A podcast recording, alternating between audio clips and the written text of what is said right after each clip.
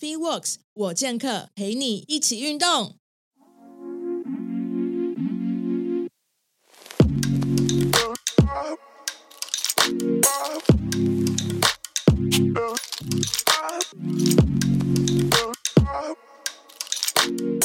大家好，欢迎收听 FeeWorks 我健客，我是 Podcast 主持人 Karen。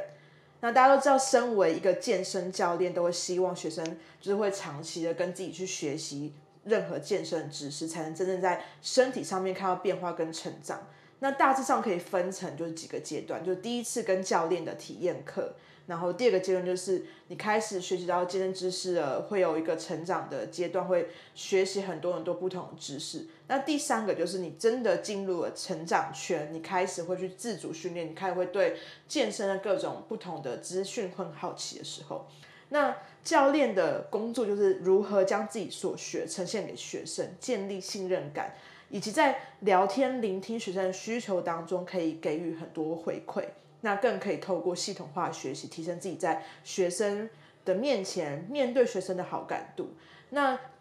我觉得更重要的事情是，这一段话真的非常非常非常的经典，因为这是从我一本书上面看到的。沟通对话结局是可以靠自己掌握的。那这本书从哪里来呢？你知道，大家听众应该会觉得我今天为什么讲话这么紧张，因为这是我在之前在录 podcast 刚前期的时候，我跟一位口语表达讲师林一柔 Zoe 去学习怎么去讲话。那因为她帮我纠正很多我那个含滷蛋的情况，或是发音不标准的情况。那我们本周的节目就真的邀请到 Zoe 来跟大家分享要如何有系统的建立自己跟学生沟通的方式，那有效的提升自己成为一个教练的一个好人员。那我们就欢迎 Zoe。 超紧张耶、yeah! 对啊，你好紧张哦，我发现很多没有那么紧张耶因为我就在回想那当时上课那种阴阳顿挫，然后断句、你知道我们那边画那个符号对对对对对，有意识的锻炼自己的说话，很重要很重要。对，我刚大家好对，我们先让 Zoe 自我介绍一下。然后因为其实 Zoe 她除了是一个语言表达声音表达讲师之外呢，他其实也有成立学院、那最近又出了书、那其实在暑期的时候很常办很多不同让小朋友可以体验的一些就是应该算是夏令营啊服务啊、那我们让 Zoe 好好介绍自己一下。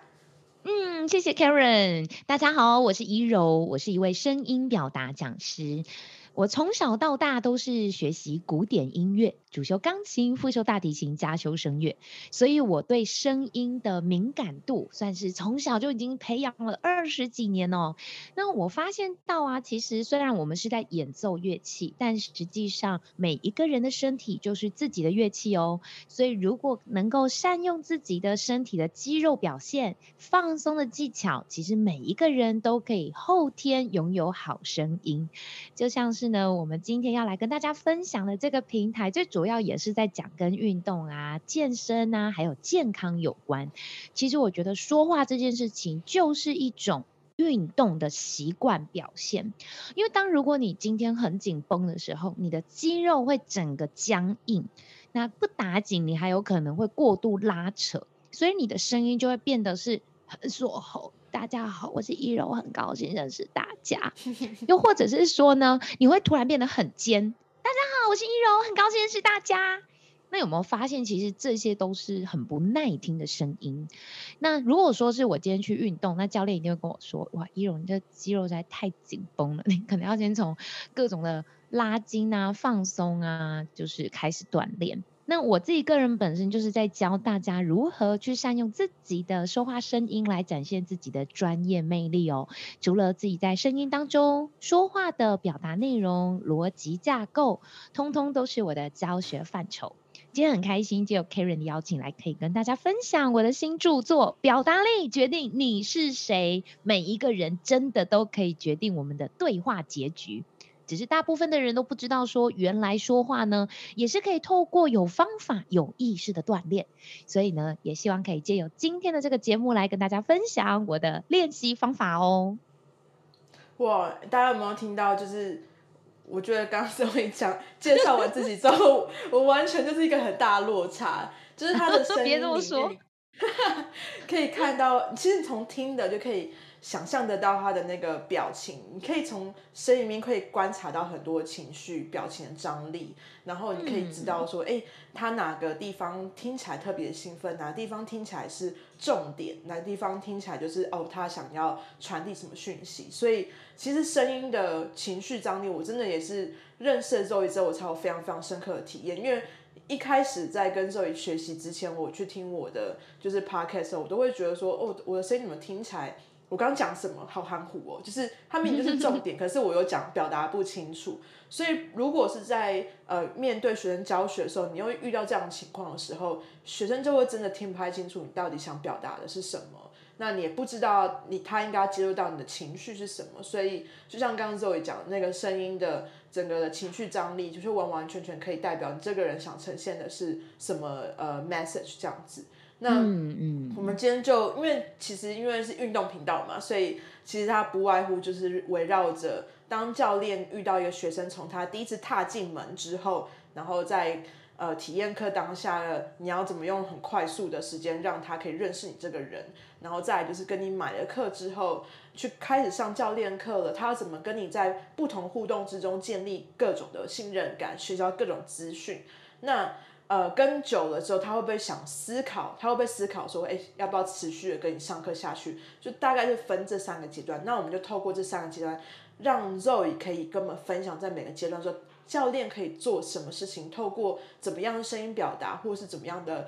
逻辑思考方式，让学生可以更清楚知道，哎，你是怎么样的一个教练？我从你身上可以学习到什么事情？这样子。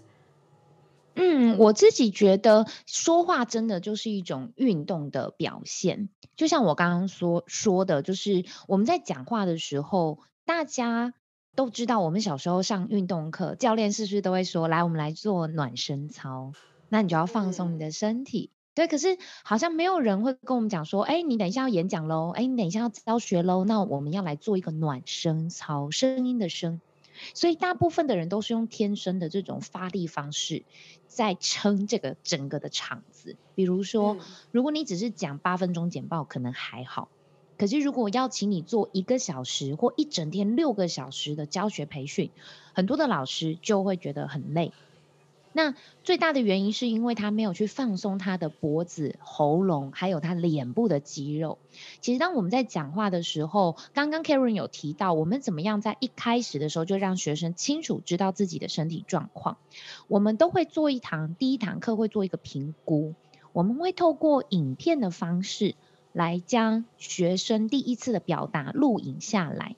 那当录影下来的时候，我们不会全然只有专注在倾听这个人的说话声音，还有他的文字内容，因为我们从光看他的外在形象，大概就可以知道他的肌肉表现。例如说，观众朋友，如果你现在在倾听我们的 podcast 内容，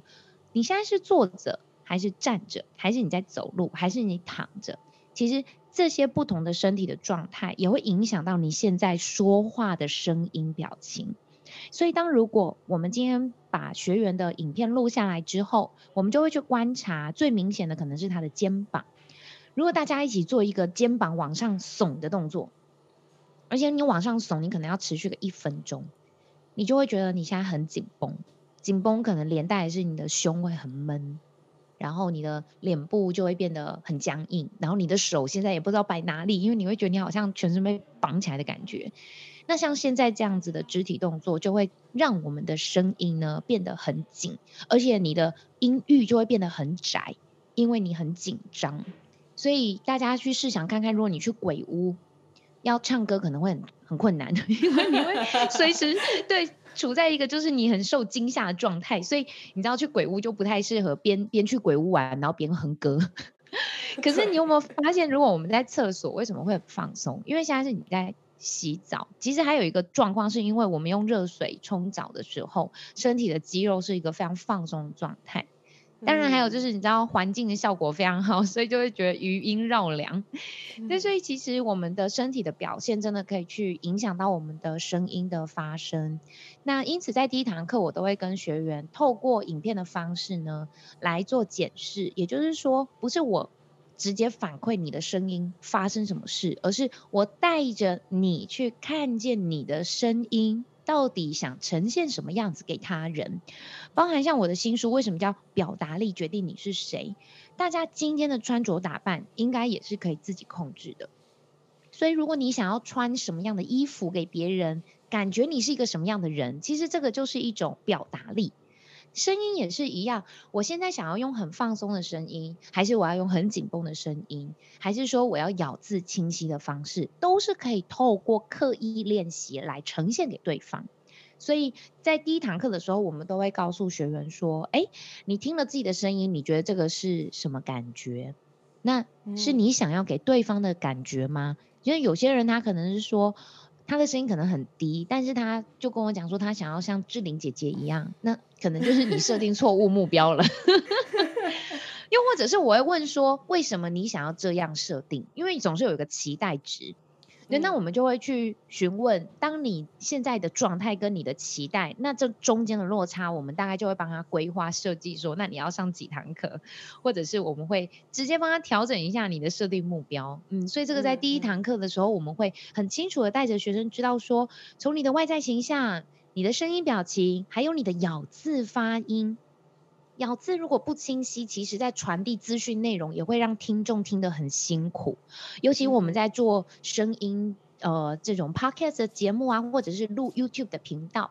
通常像 YouTube 还好一点，因为我们有上字幕嘛，所以如果说各国语言，其实我们看字幕都可以去略知一二，可是如果像我们今天是做 podcast 的节目，一个主持人他的咬字发音都不清晰，那怎么能够期待观众朋友能够把它听完呢？那更不用提有没有听懂了，这已经是第二个层次。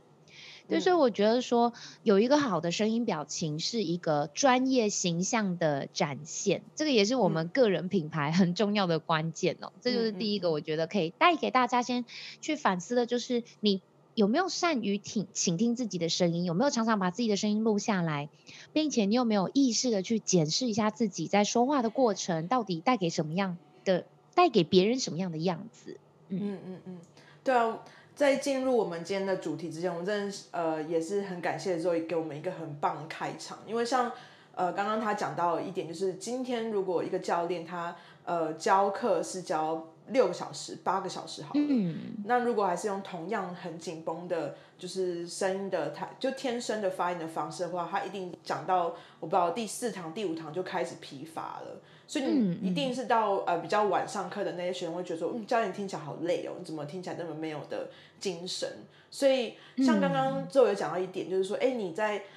开始上课之前要做足，像我们都要去做暖身嘛，那你在声音的暖身也非常非常重要，你要保护自己的就是发音是从头到尾都可以有一致性，都可以有好的表现。那我们也会希望说，这个运动你会希望有好的表现，声音也会有好的表现。就像我刚刚 Zoe 在讲说耸肩的时候，我也在试图做这耸肩，然后你真的会发现你的身体是非常僵硬跟紧绷的。那通常我们在暖身，在运动暖身的时候，大家会不会发现说，教练都会跟大家讲说，你们要启动你们的核心，要去做呼吸。其实这件事情就是在于，就是说让我们的身体可以处于一个有很好的张力，就是张力是平衡的，可以比较好运用核心的力量去支撑完我们整场的训练。所以其实就很像，如果说是声音的暖身的话，就很像我们在做呼吸的启动、核心的启动一样那么重要。对，我在这边可以跟大家分享一个比较更专业的一个举例，因为我们今天是一个运动频道嘛，所以我觉得很好，可以讲更多有关运动表现的部分。就像我们在跑步的时候，你不可能只有脚在动，你的手也会动，然后你身体也会往前倾。就是说，虽然好像跑步看似是跟脚有关的运动，但实际上它是一个全身性的发力，而且全身性的带动。对，那同样道理，当我们在讲话，为什么我刚刚会邀请大家来耸肩？原因是我们在说话的时候是鼻吸气，吸，然后口吐，吐这样子的一个气，然后借由我们脸部肌肉的塑形，会去呢变成我们要咬合或者是表现的语文的语言内容。所以说，如果我们今天讲话，不是只有喉咙在用力哦。我们连带喉咙的下方，我们的肩膀放松，我们的胸腔有没有跟着一起呼吸打开，还有我们的吐气的用力，以及脖子的上方是我们的脸部肌肉，我们的脸部肌肉就包含了脸颊、嘴唇、牙齿跟舌头，所以透过这一些的肌肉的运行以及构音的方式，就会让我们的说话的声音更有质感。但大部分的人都会觉得我只有在喉咙上面拉扯，那这就像是当如果我今天要让这个声音变得很好听，其实你还是需要搭配一些其他动作的表现，例如说像我常常发现到很多的运动教练，他们在教学的时候都会让我有一种酷酷的感觉，原因是你知道他们就是上半身都应该不是上半身，我只会看到他们上半身，就是他们全身肌肉都表现得非常好，就是他们都壮壮的嘛，然后男生都帅帅的，可是他们每次在讲话或教学的时候，我都会发现他们很冷静，比如说我们等一下屁股夹紧，我们要蹲低，那我们在这个地方的时候，你的肚子核心也要用力，就是他讲话就是声音很低沉，对，然后我就觉得说他的声音也是很用力的声音，可是没有让我觉得说哎，做了这件事情会有什么期待值，比如说我们为什么要做这个运动，可能你的期待是要让你的比如说核心更有力，或者是说屁股更翘哦，或者是说呢哎，我们可以更比如说更持久之类的，就是你在深蹲的时候，所以当如果我们的声音带着一种期待感，或者是当我们的声音带给学员，比如说在练习过程虽然很累，可是我的声音是陪伴你的、支持你的，你一定会觉得说哇，这个教练不仅是带给你专业上面的辅佐，还给你一个心灵上的慰藉，我觉得这个超重要，真的。所以我每次去上教练课，对，我都会想说如果这个教练他的声音就很冷静，那我就会觉得这堂课超无聊，因为你知道做运动已经够累了对，就是你会期待就是说就是练这么精实啊这么帅的教练，他讲话出来声也可以同样的跟他外在是一样可以有对阳光对然后所以他在希望你会希望说他在叫你做动作的时候，你会就是会有点被引导的感觉，而不是说他只是下个指令给你，然后你自己要去在头脑再去脑补一些想象之类的。我希望说就是在现场就可以体会到说，哦，我做这件事情就可以变得跟你一样翘臀，哦，我做这件事情就可以跟你一样精实这样子。嗯嗯嗯，没错。真的说，我觉得声音是一种期待感呢。如果说所有的教练都可以在声音当中注入一个，比如说某一种特质。他就不单单只是说我很专业的告诉你等一下我们要练哪个肌肉群，然后练的时候可能比如说他们会很冷静说来计时1分钟30秒那你就想说你就想骂脏话，就是都那么久对，但如果你说对你换个方式讲会怎么讲，对，比如说60秒加油，剩下30秒哦，哇还有10秒5秒3、2、1，哇，太棒了！来，我们休息一下，有没有？你就会觉得哦，有种听起来就有非常大的差别，真的就是有那种完全被鼓舞到，一直有人在旁边帮你加油，而不是就是告诉你说现在时间多少，那我也可以看，我也可以播 Siri 之类的。对啊，哎，讲到 Siri， 大家知道其实 Siri 是一个非常人性化的配音呢，因为你知道我以前它有那种情绪的起伏，对。它有，而且它的尾音啊，它的气音就是会让你觉得很舒服。例如说，不知道大家有没有，就是你知道换我之前的手机是 iPhone 8，然后它那个时候它的声调还没有到非常的有亲和力。后来我现在我之前换手机，我现在的手机是 i11 Pro， 然后当我启动它，比如说 Hi Siri 的时候，它竟然之前它是说是我在。这是他 before 的版本，好像哦！天哪，你知道他现在是什么版本吗？他现在版本很可怕，他是说他是我的天哪！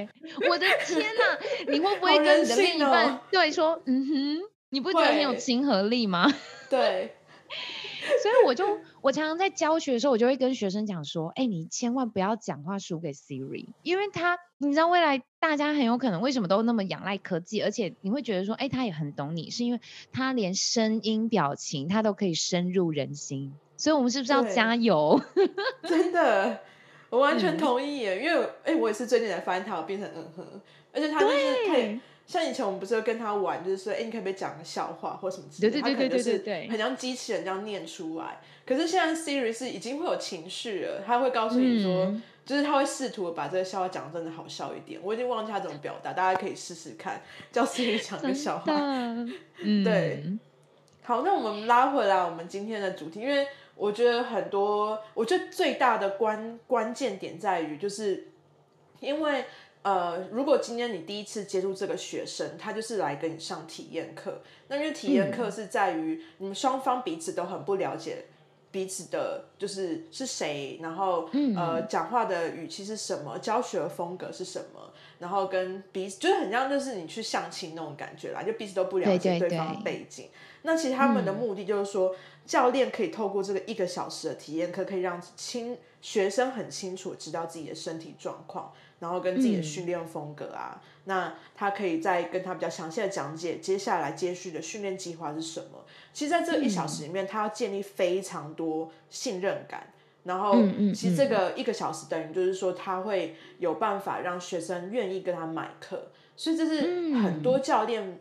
他们虽然就是都很厉害，都进修非常非常完美，可是当要帮学生上这个体验课的时候，他们就会觉得压力重重，因为他就必须要同时介绍自己，又要同时的当一个 sales， 然后要有办法就是在这就很像我们要去新创要去 pitch 一样，你要把自己所有东西在1个小时内就完全让这个学生知道你到底是谁，你做什么，为什么我要给你买课。所以怎么样的情况底下会让，比如说像我看的书嘛，你因为有办法让就是第一次见到你的人可以比较清楚知道，哎，你到底是什么个性，怎么透过你的口语表达让他知道说你是怎么样个性的人，然后你是有什么样的特质，然后怎么样的就是怎么样去增加一些好的好感度，然后在这1小时内可以完整的表达。所以也是想要跟 Zoe 今天在请教的。我觉得 Karen 的这个题目问得非常好，因为我有上过很多其他 podcast 的节目，然后我每次都会从主持人的采访当中啊，去挖掘，我可以跟大家分享的不同面向的内容。那今天刚好就是借由这个题目，我觉得想要跟大家再 recall 一下，表达力真的决定你是谁。我觉得其实每一个教练，像我自己学音乐，我的很多朋友他们到最后都是去当钢琴老师。可是大家都会觉得说，你要成为一个好的钢琴老师或好的健身教练，是不是要拥有好的专业表现？当然对我来说，我觉得这个叫做基本，你本来就要会这些能力。可是实际上你要去教学，以及你要成为一个就是受人喜欢的教练跟老师，其实是又是两回事哦。因为如果说你今天很专业，比如说你钢琴弹得很好，但是你不会教，但你可能就只比较适合当演奏家。那如果说你今天你今天也很会教学，你很会关心学生，你很会知道学生他现在的状况，那当然我觉得最好的销售不是自己去销售，最好的销售叫做转介绍，也就是大家上完你的课之后就觉得，哇，天哪，真的老师太会教了，然后就一个接着一个，然后不断的你都不需要做任何事情，你的学生就会源源不绝不断在你知道在外面排队等着你来上课。所以我觉得今天我可以跟大家分享一下这个对于教学上面的这1个小时，如果说我要给所有的教练建议的话，我觉得先回到就是大家觉得如果用3个关键字来形容你自己，你希望别人留下什么印象？我觉得这是一个非常值得大家花一点时间思考的。原因是呢，如果你自己设定给自己的印象够深刻，那么别人在帮你转介绍的时候，他就会用这个形容词去帮你定义你这个人。我举一个例子，例如说，我在教学的时候，无论是我的体验课或者是演讲，或者是像我跟 Karen 有上这种很长期的这种培训课程，我只有一个目的，就是让大家在每一次我的课程当中可以获得学习的希望。你知道很多人他可能在教学上有不同的风格，有些老师他的风格是会一直你知道就是一直挖你的苦，然后说你的不好，或者是说给你一点有点威胁性，比如说如果你再这样练下去，你可能你知道就是整周海撩撩就是你的肌肉啊，对你又很容易受伤啊，各种就是他可能是用一种比较威胁性的，或者是那种恐吓型的，就是其实表达教学有分很多种，可是对我来说，我希望每一个学生在我这边学习都可以获得学习改变的希望，所以第一个是我每次上课我都会告诉自己，我的声音一定要是有正能量的声音，就像现在我跟观众朋友分享我的专业内容，虽然可能大家看不到我，或者是可能第一次认识我，但是我希望呢，借由这个频道留下的是什么印象，就是我是一个很正向很阳光的一柔老师，而不是一个虽然很专业但是好像很有距离感的人，所以我觉得可以花一点时间大家思考一下3个形容词，你希望别人怎么记得你。当然我也得说，并不是像什么正向阳光正面叫做好的，对你来说如果你觉得这不是你想要给别人的印象也没关系哦，因为我们没有什么叫做绝对最好的嘛，所以其实每一个教练都应该要找到自己的教学风格，我觉得这个好重要哦，而且教学风格不应该是由他人来定义，而是要由自己来定义，因为你自己定义你自己，你才有办法持久跟有一个长期良好的表现。就像是我是一个很乐观的人，但如果我说大家好，我是一个有气质的一柔老师，那我想应该不用5分钟这个气质就破功了对，所以我从来都不觉得自己有气质，但是我觉得我自己是一个很阳光的老师，所以我觉得大家可以先花一点时间去思考。那再第二件事情，就是因为你有了一个明确的3个形容词，所以你所有的行为就要去想尽办法围绕这3个形容词的表现。比如说我想要给大家正向学习的希望，所以其实大多数我都会不断的鼓励跟称赞学生，因为大家知道吗，要学习改变真的很辛苦，比如说大家有没有成功减肥的经验呢我一直觉得说我这30几年来我在减肥的路上真的是超痛苦，原因是我试过超级多的方法，然后我都觉得我很难持续下去，因为太难了。所以如果我今天真的想要去学习改变，我完全知道说这个当中我要持续是有多么的困难，所以每一个学生来到我这边学习，我一定会给他满满的鼓励，因为我觉得不是只是要来找我上课而已，我更是要让他知道说其实学习改变也是可以很快乐轻松的哦。那当然我可能自己因为很有意识的去锻炼表达，也很有意识的呢去提升我对于学生的教学的过程，所以我在所有的教学当中，第一个我一定会先去鼓励他，比如说明显的看到他有进步的地方，例如说他有笑肌提高，他的声调有呈现正能量的感觉，或者是他开始有意识的把他的赘字拿掉，大部分的人可能会一直讲然后，那把这些赘字拿掉的时候，我就会很直接的鼓励他说哇你办到了，或者是呢，当他如果开始碎片化的表达，没有逻辑的表达，突然改变为他会条列式的表达，我也会很明显的跟他称赞。这个就是我会很直接性的抓到学生的进步点，然后去给予他鼓励。当然最重要的是呢，还是要告诉他说怎么样进步的方法，那这部分我都会放到比较后面，我会跟他讲说你这次进步了多少，下一次如果你在做什么样的练习一定会变得更好，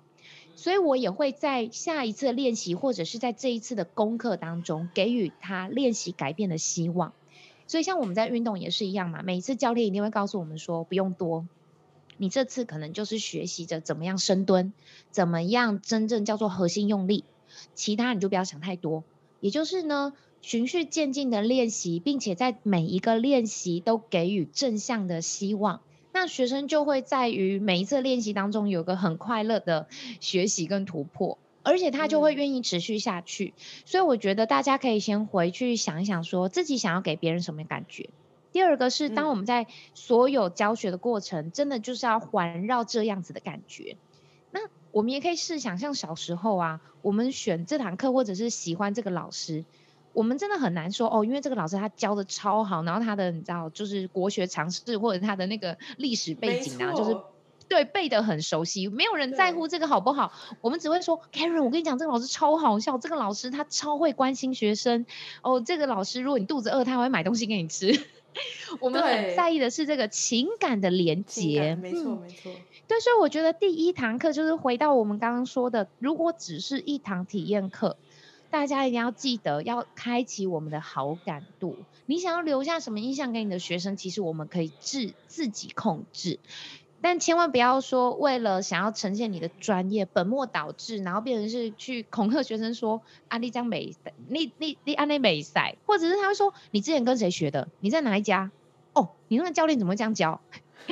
应该也有遇过吧，对，就是说去你知道损，就是你知道贬损你的前面的教练，我觉得其实这不是很好了，我自己也不会做这种事，就是说你到底你之前口语表达跟谁学的，你的声音表达跟谁学的，哦天哪你怎么会找他学，你怎么学成这样拜托你不知道他就开始讲别人的不好，我觉得这个超糟糕，我个人觉得啦，所以我也不希望成为这样子的人，因此我也不会是这样子的老师，那所以我觉得回到刚刚的这个第二个题目，就是大家可以花一点时间想一想，我觉得很重要。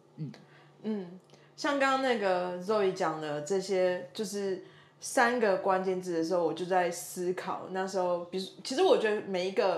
每一种不管是你是经营 Podcast 自媒体，或者是说你是语言表达老师，或者是比如是健身教练，各种你只要是有对外对大众的，其实这三个形容词真的非常非常重要，因为我就在思考当初我在做这 podcast 的时候，我希望呈现给听众是怎么样个性的 Karen， 因为 podcast 就像刚刚 Zoe 讲的，真的太吃主持人的声音表达的能力，然后跟你这个人的个性，你要完全从那个声音的表达去呈现出来，所以而且我觉得讲到一个最关键的事情是持续性，就是如果你真的一直假装自己是这样子的个性，这样子的声音，这样子的就是跟你完全不搭嘎，不是你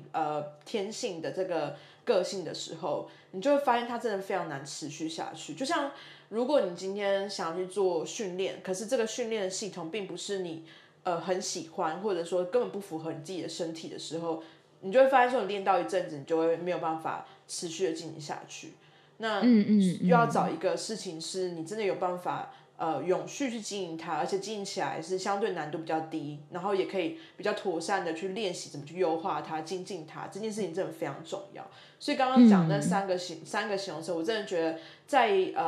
教练去接触学员之前，真的可以先去把这些形容词列出来，然后把它就是思考怎么样在每一个场景可以发挥自己这样子的特性，在每一个场景里面，在这个1小时的体验课可以让学生可以体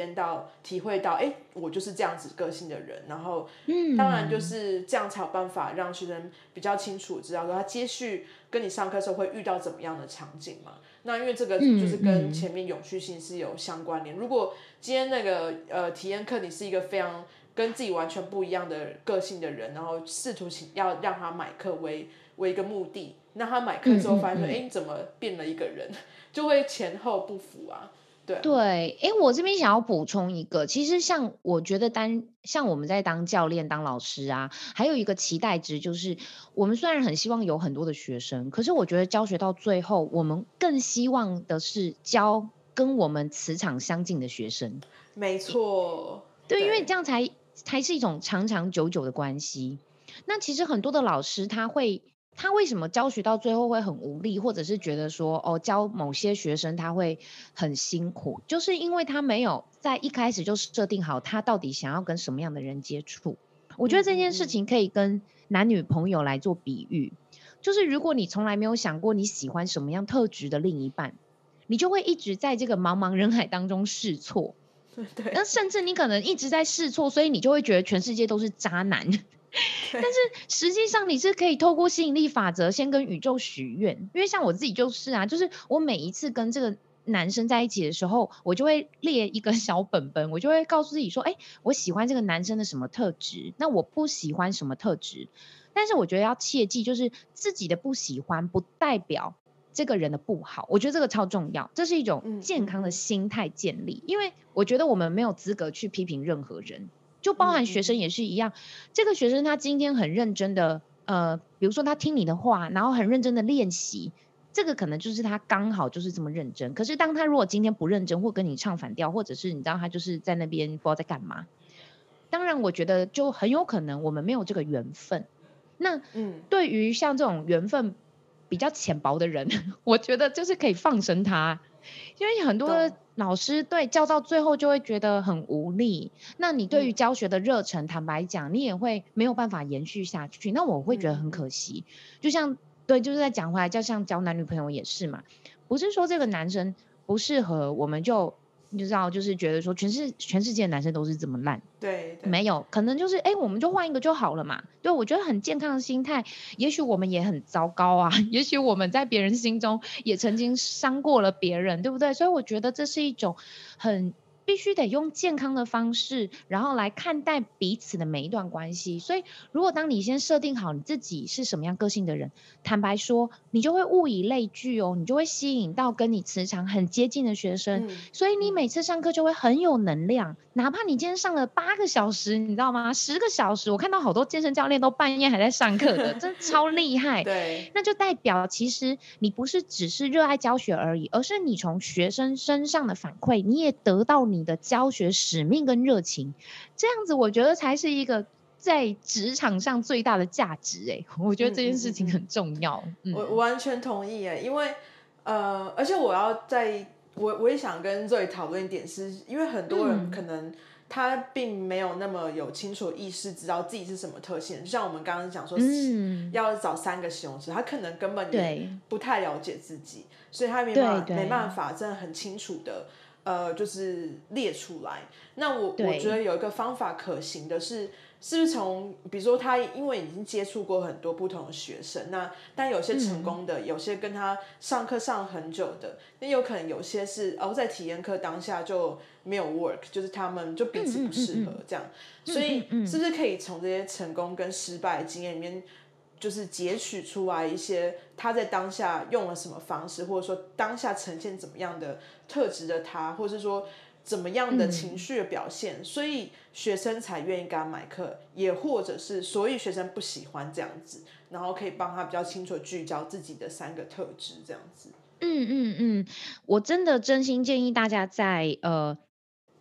担任讲师或教练的这条路上，其实我觉得不管像刚刚我们有提到了，比如说交男女朋友也是哦，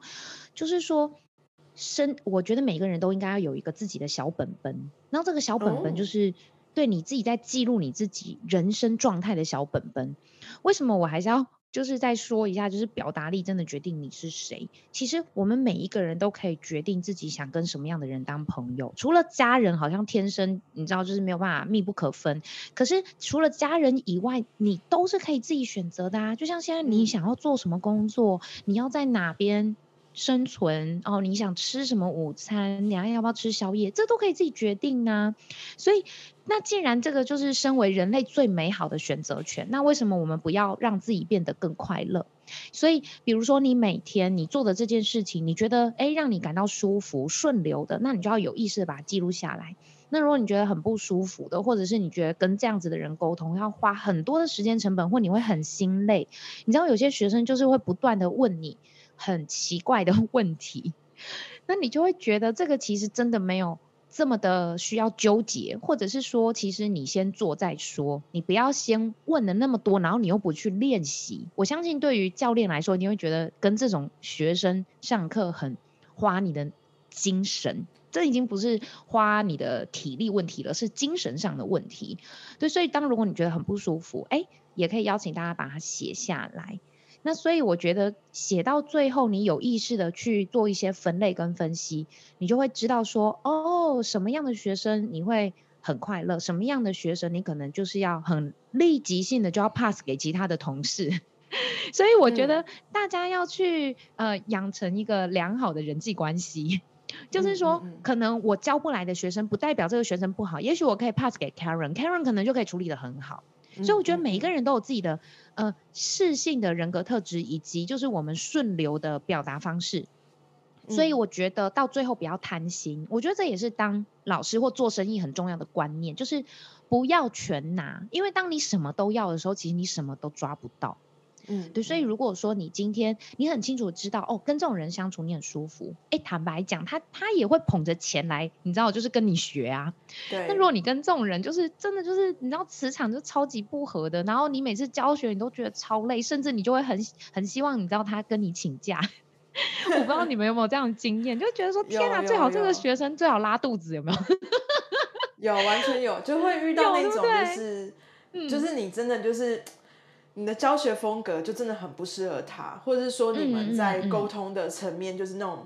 会一直会有很像鬼打墙那种感觉。对对对对 对， 对，所以你就会希望说我虽然说我很希望教他，可是因为再这样下去长期下去会耗损双方的就是时间跟精力，然后还有就是就是精神就对了，所以我也觉得说这还是因为其实刚刚讲三个阶段嘛，第一个阶段是体验课完之后，哎，你觉得这跟他是频率相符合的，后续就是哎，你们要怎么样持续的经营这个关系下去，有很长的相处跟沟通的一个观察期，所以才会判断说这个学生适不适合是可以长期跟你上课的，所以我觉得还是前期要先做好，就是体验课过来，你自己是教练也要去判断跟这个学生能不能做一个长期的沟通跟长期的关系建立，要不然的话就是到后期你会发现自己耗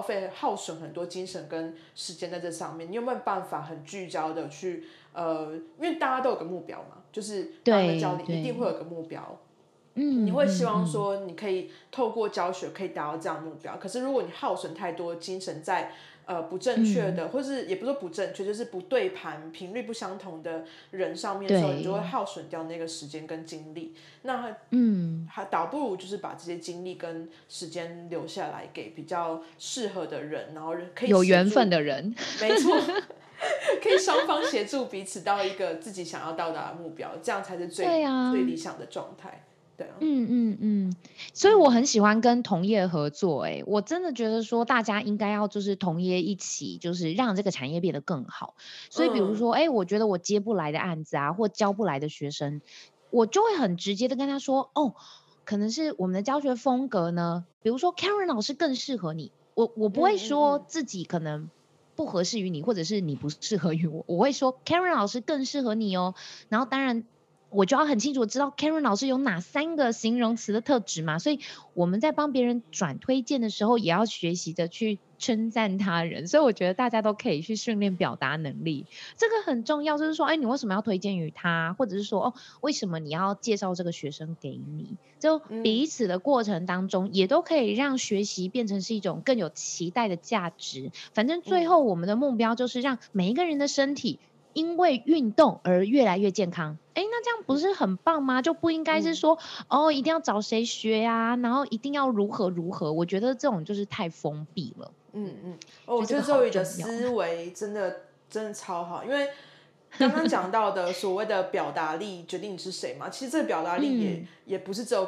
关系于你跟学生之间，而是你跟同业之间，或者是说跨领域的专业人士怎么去介绍你自己是谁，你找到适合去跨领域合作的伙伴，比如说像教练一定会跟营养师或是物理治疗师合作，但是你一定会想知道说他们是懂我的训练系统，他们是知道我的就是理念是什么，那我比较好知道说我们怎么去合作，所以其实在各个专业领域情况底下，你要有办法也是很可以快速的去表达自己的，比如说我希望跟你合作，然后我是这样的教练，那我的特质三个特点是什么，那以后我就会很快速的就是知道说我这样子跟这个物理治疗师就比较适合合作，那我就可以把我的学生推荐给他，或者说跟哪个教练比较适合，就知道这个教练的特性可能比较适合学生，也比较好做转介，所以我觉得像刚刚Zoe讲的，这个在不是只有跟学生之间，而是在做各个不同层面的人际关系的建立的时候，这是一个非常重要的表达力的呈现。好，那我们来讲一下你的新书，因为我觉得里面有句话真的写得非常非常好，因为刚刚讲那个三个形容词，其实在Zoe的第一章就可以看得到三个形容词，因为这是你的第一步嘛，对，所以书里面的第一章就可以看得到。那新书表达力决定你是谁，我觉得写得非常好的一点是，就是说话不是一种艺术，而是可以学习的技术。因为很多人都会、很多有些在讲职场啊，或者讲人生，或者讲各种人际关系，都会觉得说表达是一种艺术，说话是一种艺术，但没有想过说其实它是可以学的，你是可以把自己的这个表达的、这个能力去当一个专项，当一个技术去做学习。所以要不要请Zoe跟我们提一下，就是说这本书里面到底在讲什么？然后其实我觉得对刚刚我们讲到的这些健康产业的专业人士都会很有帮助，所以这个帮助的点大概在哪里这样子？我可以跟大家再分享我们的一个好消息，就是因为大部分人都会觉得说话真的是一种好像天生的能力，或者是外向的人好像就比较会讲话，但其实没有。我们大家认真一想，那些很外向的人其实认真一听，他好像讲话也没什么逻辑，只是他比较敢讲，你懂吗？比较会讲干话。 对，有可能。对，又或者是说内向的人不代表他没想法，只是他组织需要多一点时间。对，所以其实后来我们学院在做这种教学系统上真的是不遗余力，我们很认真的在研究跟做这样子的一个教学培训的系统化的锻炼，而且我们做了很多成功的 before 跟 after， 所以我们今年刚好在我的新书上市的时候，我们也获得了全台唯一的表达教育系统的专利认证。所以对，你看表达可以变成是一种专利，应该大家都想到，表达可以有个专利。对啊，所以就是要告诉大家说，这真的是可以靠后天呢有意识的练习哦。那我觉得今天因为我们这个频道都是跟运动有关，我觉得超棒的。大家知道为什么吗？因为我自己学习音乐啊，就是也是透过这种运动表现在展现自己的肌肉。像我们自己在弹钢琴的时候，很需要用到的是手指头的小肌肉群。那你知道像我们弹钢琴弹到可能就是手抽筋啊，或者是手可能不舒服的时候，其实我们去看一般的骨科，或者是看一般的这种肌肉放松科，其实我坦白说那些医生都很不理解我们弹钢琴的人的手到底发生什么事。对，他没有办法去很精细的说因为你的这一条筋啊，或者是这个肌肉它可能过度的拉扯或用力，他可能只会开一个你知道就是肌肉放松剂给你吃。对，我觉得这就是一种很不专业的表现。对，所以我想要告诉大家说，其实我们靠后天有意识的锻炼，每一个人都可以让自己在说话上面呢都变得更好。那这个说话包含了两个层面，一个就是呢大家比较能够好理解的叫做文字内容。如果说你想要检视自己在说话文字内容上有没有逻辑，咬字是否清晰，你都可以靠录音的方式把它先录下来，并且比如说你先自我介绍1分钟，你把这个录音档录下来之后呢，你可以逆向写下逐字稿。什么是逆向呢？就是你说什么你就把它写下来，包含那个全部都要写下来。当你把这1分钟写完的时候，你会发现哇，你讲要1分钟，然后把它听写下来，你可能要花个1个小时，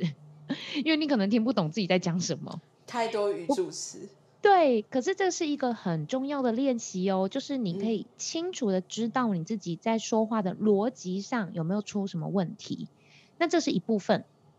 第二个部分就是我们的声音语调，我们讲话的声音就可以包含了我们的音量大小声。有些人天生就是你知道肺活量非常的好，很足够声音很有底气，有些人声音可能就是你知道很薄，然后他会气虚大家好，我是一柔。对，你就会觉得他讲话就是那种糊糊的，然后你都听不太懂所以这个叫做他的声音的音量表现。那第二个呢，就是我们的讲话节奏。有些人天生讲话节奏就很快，快到你会觉得很有压力，你就每次跟他讲话你就会觉得说他到底在急什么，有那么急吗？所以当如果你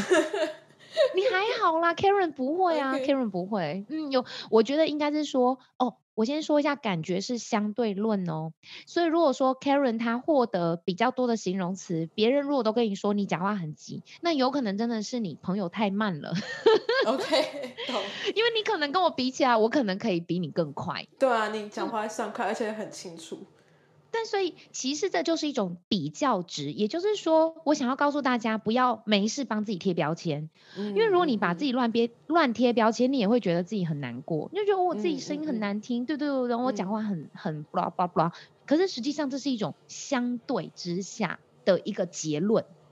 但是这个结论不是一种定论，它只是一个当下的一个对一个状态而已。所以每一个人都可以靠后天我们有意识的锻炼自己的声音来去做一个调整。那当然要怎么调呢？在我的书中的第4章节我就特别跟大家讲到说提升好人缘的7大沟通技巧。而且我的书上我觉得最棒的有2个点，第一个点就是我每一章节都会告诉你你的状况你应该怎么调整，更重要的是最后我都会给一个小的练习题，所以大家就可以很认真的透过这本书的练习题很清楚的知道说虽然我知道这个状况很不 OK 啊，我也知道我有这个问题啊，但是这个书上呢还会告诉你说那你应该要怎么做，就是 how to do 的方法也是我自己在教学上面很重视的那第二个呢就是我发现听说读写是环环相扣，你不可能光靠阅读你就提升成为表达大师，怎么可能？像我自己在写这本书之前啊，我真的是看过不下100本的书籍，就是我家有2个超级大书柜，然后里面全部都是摆满着跟口语表达相关的书，然后我每次看这些书我都会觉得它总是差了那么一点，后来我发现这个一点叫做多元感官的刺激也就是说你在看书的时候你不能只有看，因为你看不一定懂所以最好的方式就是你必须得去用不同的刺激点来理解某一个专业，所以我的书籍的后面我还有附上3个 QR code， 大家扫进去就会到我的 YouTube 的频道，而我 YouTube 频道上面我就录了很完整的影片教学来告诉大家说你在说话的时候应该如何具体的去锻炼自己的声音，锻炼自己的表达，那透过这个影片的辅佐你们在搭配这个书籍看的时候就可以看得更明白这个也是我在创作这本书籍我觉得很贴心跟与众不同的地方。我当时跟那个出版社的编辑提案，他就说哇一柔老师你怎么那么用心，因为其实你知道我还要花额外的时间跟费用来拍这个影片，对，可是我觉得这就是站在读者的立场，你不可能光看就会啦，那这样每个人都可以成为你知道各个领域的专家。对，如果食谱书都是有写步骤出来，然后没有那每个人都江正成真的光看运动书每个人都可以提升，那每个人都医修了不可能啊对所以我觉得说透过多元感官的刺激很重要，有些人他是视觉型的学习那你可能就看书你就懂那像我自己是听觉型的人，所以像我就很喜欢听 podcast， 然后我很喜欢听有声书因为听觉可以让我有想象的画面那有些人他可能是你知道感觉型的人他可能要操作一遍，所以他学习方式是更需要教练的而且他这个教练是要很大量的实际演练的教练，不是只有讲理论型的教练所以呢我也是可以跟所有的运动教练讲说你可以回归一下你自己可能比较擅长的，或者是你的比重，又或者是说当你在教学的时候你会觉得某个学生好像怎么教了好一段时间但是他的运动表现还是没有拉起来，有可能是因为你在教学的时候都只有不断刺激某一个点你可能可以测试看看，比如说你可以给他一个教学音档的练习啊，或者是你再录一支影片让他回去可以当做复习，或者是有些人他就是喜欢用那个你知道 list 来 check， 比如说你这一组肌肉你可能要你知道单次要做15下然后重复10次，你不能只有用口语这样讲因为有些人他可能就是你要给他一个学习单然后他做完之后就要打勾，你像小学生交作业，可是我跟你说他就是对于感觉型的人他就真的需要这个东西而且他会觉得你教超好但其实你只是给他一个学习单对，所以我必须得说如果说每一个教练你有了这些的教学方法跟这些贴心的小的教材哇那我跟你讲不得了了，他就会觉得说教练你真的是还是太了解我的需求所以我觉得我的书上也是呢会去满足各个不同学习需求的学员跟读者，所以我觉得这本书真的是非常适合所有的朋友无论你是什么样学习型的人，我想在这本书当中都可以获得你所想要的对，像我就是一个比较偏视觉型学习的人然后所以我其实通常看书我都看不太下去，我会很习惯让它变成就是它是动态。如果今天像以前我在读 Shakespeare 好了，可是 Shakespeare 你要读文字我就会很难去就是理解，但是我看了 Shakespeare 的电影的时候就哦原来它就是这个意思这样，所以就很快的可以透过就是图片的记忆方式去理解一个东西。所以我每次在看书都会觉得特别痛苦，但是我真的要觉得很破天荒的事情是一柔这本表达力决定你是谁这本书，它真的是就是把步骤就是前面讲了 理论，然后把它步骤就是应该说把所有该练习的都步骤化下来了。对，所以你可以用很循序渐进的每一个章节每一个章节看，然后又可以练习，然后所以看完一个段落之后你就有办法去把刚刚的东西都练习过一遍，然后再 move on 到下一个章节去。所以我觉得 这本书看起来它可能是文字，但它其实是很有逻辑性的去编制这本书，所以让大家是看完之后不会就是哦我看完文字就没了，因为很多书都是遗落在那个地方嘛。但看完这本书之后它还可以变成工具书的概念，就你真的可以去练习自己一步一步的去增强自己的表达力，所以这本书是我真的很难得可以一直看下去的书而且它又可以对，而且因为我很就是你就像我真的就是觉得人如书一样，人如同书一样，就是非常没有太啰里吧嗦的情节跟赘词在里面，它就是一个我很简洁告诉你说你要做什么事情就可以达到什么样的就是目标这样子。所以你看完就可以很直观说哦他想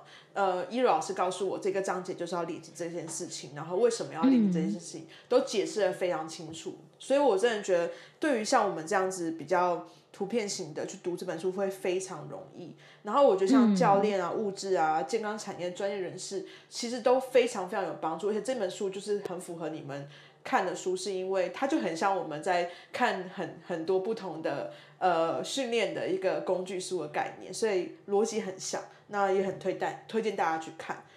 然后因为我们接下来跟一休运动基地这边有创了一个叫 Sport Exchange 的一个运动产业的线上学习社群嘛，那我们针对4个不同面向思考框架、自我成长，然后跟职场软实力还有未来竞争力。那7月份我们就是找了一群讲师，所以也目前有150个就是学生接下来会在7月的时候跟我们一起在线上学习。那8月份我们就也很荣幸的邀请到一柔来跟我们讲未来竞争力这个主题。那也希望今天这个 podcast 有一个大概有个初步的印象，然后在8月份的时候在这个线上学习社群有一柔可以比较更详细的跟大家分享就是到底怎么样透过表达力去决定你是怎么样的教练，怎么去呈现你是怎么样的教练给大家。所以我们很期待在这个线上学习社群可以看到一柔跟我们大家的分享，也很期待可以跟大家交流哦，真的很开心。谢谢 Karen 的邀请。不会，那我会把那个这本书是在博客来上架吗？还是说各大书局都有？对，各大书局通路实体或者是网路的电子书都有贩售哦。太棒了，然后我就可以把这个一柔老师的这个粉丝专页啊跟这个书的一些资讯放在我们节目的介绍处，让大家可以去 follow。 那也希望大家可以来8月份的讲座去听听一柔老师现场就是真的在直播跟我们的互动，然后可以就是实际上 demo 给大家看怎么去增强自己的表达力。那我们很期待8月份，然后也请大家去支持一柔老师的书，然后跟他的社群还有他的学院。那我们希望有机会可以再邀请一柔老师来跟我们分享更多有关口语表达啊、声音的呈现啊，跟怎么去呈现更多的表达力这一块。那我们就下次见到，谢谢 Zoe， 谢谢 Karen， 谢谢大家。